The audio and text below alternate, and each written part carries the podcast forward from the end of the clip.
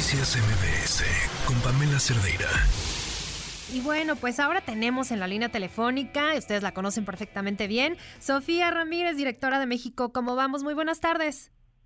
Sheila, qué gusto que ahora me toca platicar contigo. Buenas tardes. Sí, caray, hace mucho no nos saludábamos, pero justo hoy quisimos tocar base porque hablaron justo en un informe de, de, México cómo vamos, de la generación de empleo formal y me parece que es un tema fundamental porque pues nos da muchos indicadores en muchos sentidos y uno de ellos pues obviamente es eh, pues la confianza, ¿no? De, trabajadores obviamente y también de empleados, de, empleadores en eh, pues la la desaceleración, sí o no, de cómo va la economía.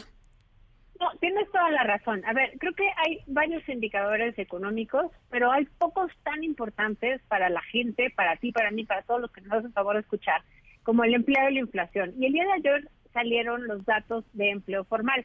Recordemos que el empleo formal se mide a través de aquellos que tienen un contrato, pero además un reconocimiento a través de una autoridad que obviamente implica que esté suscrito o inscrito esa persona en eh, algún tipo de seguridad social. Puede ser el ISTE, el IMSS o alguno de los eh, organismos públicos locales, Pemex, Sedena, etcétera. Entonces, creo que cuando hablamos de empleo formal hay que posicionarnos en esa idea. Cuatro de cada diez empleos en México son empleos formales. De ese empleo estamos hablando. Ahora, yo no voy a hablar ahorita más que del empleo del IMSS. ¿Por qué eso es el del IMSS?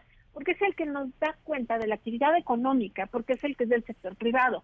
Ese es el 80% más o menos de estos cuatro de cada diez empleos, entonces más o menos nos dice cómo va el empleo de buena calidad. Y en ese sentido, pues primero que nada, decir que en los primeros seis meses de este año se agregaron 514 mil puestos de trabajo registrados ante el IMSS. Eso es un dato que está ligeramente por debajo de los 600 mil, vaya, está 85 mil puestos por debajo de los 600 mil que tendríamos que haber creado para que el semáforo económico de México, como vamos, estuviera en verde.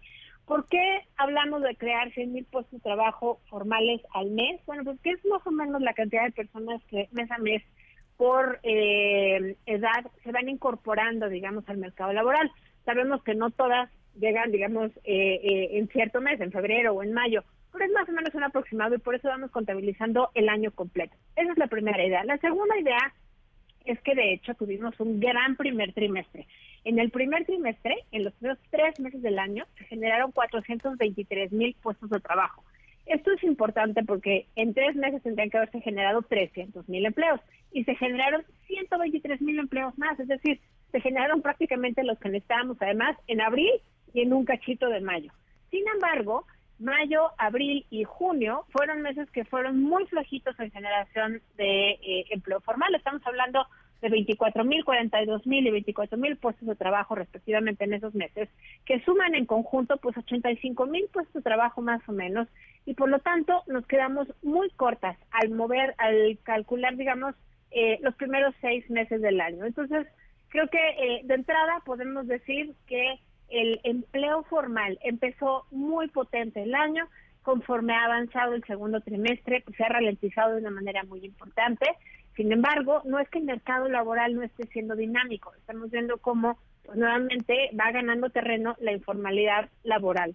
Ahora, un tercer dato que me parece muy importante es ver la meta de generación de empleo, primero por sexo y luego por entidad federativa. Por sexo, pues obviamente hombres y mujeres, estaríamos pensando que si somos más o menos mitad de mitad, pues tendría que haber más o menos la misma cantidad de empleo formal generado, que son 300 mil puestos de trabajo entre enero y junio para hombres y para mujeres igual.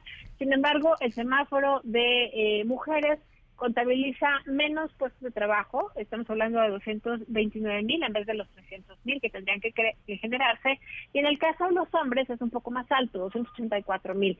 Eso quiere decir que en el agregado, por cada 100 hombres que tienen un empleo formal, hay 65.5 mujeres. Esto sí nos va cerrando la brecha por sexo, eh, Sheila, porque estamos hablando que en 2001 esta proporción era de 51 52 mujeres más o menos por cada 100 hombres en un empleo formal, llevamos en 65. Son buenas noticias, pero a esta velocidad nos tomaría como 50 años acabar de cerrar esa brecha. Entonces, pues francamente no es algo deseable, no vamos suficientemente rápido.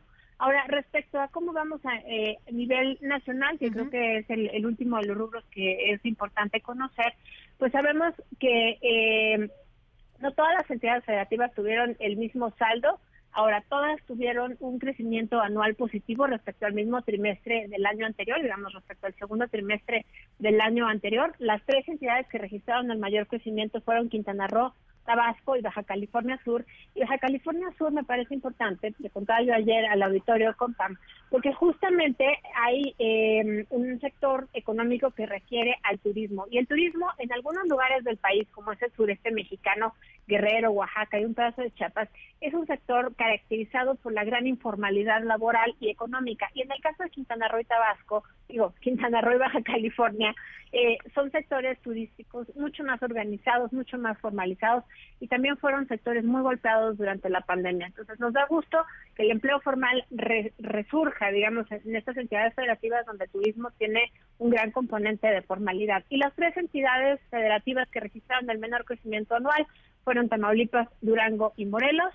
Y bueno, pues creo que eh, con esto tenemos más o menos un panorama de cómo van las cosas. Las 13 entidades que sí cumplieron con su meta, porque el que hayan generado empleo de manera positiva no quiere decir que hayan llegado eh, a la meta, pues obviamente son las de siempre. También respecto al desempeño de la meta, Baja California Sur, Quintana Roo y Nuevo León están hasta arriba de la lista. Y bueno, pues Nuevo León nos sorprende porque toda la integración de las cadenas de suministro en Nuevo León está eh, sumando al empleo formal. Sí, y las, las de peor desempeño, eh, que fueron Sinaloa, Veracruz y Guerrero, pues no sé si coincides, pero seguramente el ingrediente de la seguridad seguramente pues por ahí tiene algo que ver. Pues mira, ahí creo que tocas un punto bien importante, porque la inseguridad lo que acaba haciendo es que las unidades económicas, digamos, los changarros, los negocios, las empresas, no puedan crecer. Y tú me dirás, ¿eso qué tiene que ver? Tiene todo que ver. Economía de la extorsión de Luis de la Calle es un libro que justamente nos explica que cuando tú tienes una unidad, una unidad económica pequeña y te empiezas a hacer visible, exitosa, a crecer, a ser evidente, tienes distintas fuentes de extorsión. Uno, de la autoridad, que en muchos casos, pues ya sabes, el inspector de la autoridad que tú quieras viene y te dice, uy, no está pintado del color correcto, no pusiste el extinguidor, este, no has pagado las cosas, yo qué sé. Pero también te vuelves un foco de extorsión para el crimen organizado. Es por eso que la presencia del crimen organizado es uno de los grandes elementos que impiden el progreso social y una de las grandes cosas que preocupan a la gente porque impide que las unidades económicas pues puedan, no digas crecer, sino simplemente ser un poco más eficientes, un poco más visibles y sí, claramente no se vuelven formales con mucha velocidad. Claro, pues muy interesantes estos datos, Sofía. Muchísimas gracias por compartirlos esta tarde de viernes aquí en MBS Noticias. Por lo pronto te mando un abrazo enorme. Muchas gracias. Sheila, un abrazo a ti y al auditorio. Hasta luego. Hasta luego. Noticias MBS con Pamela Cerdeira.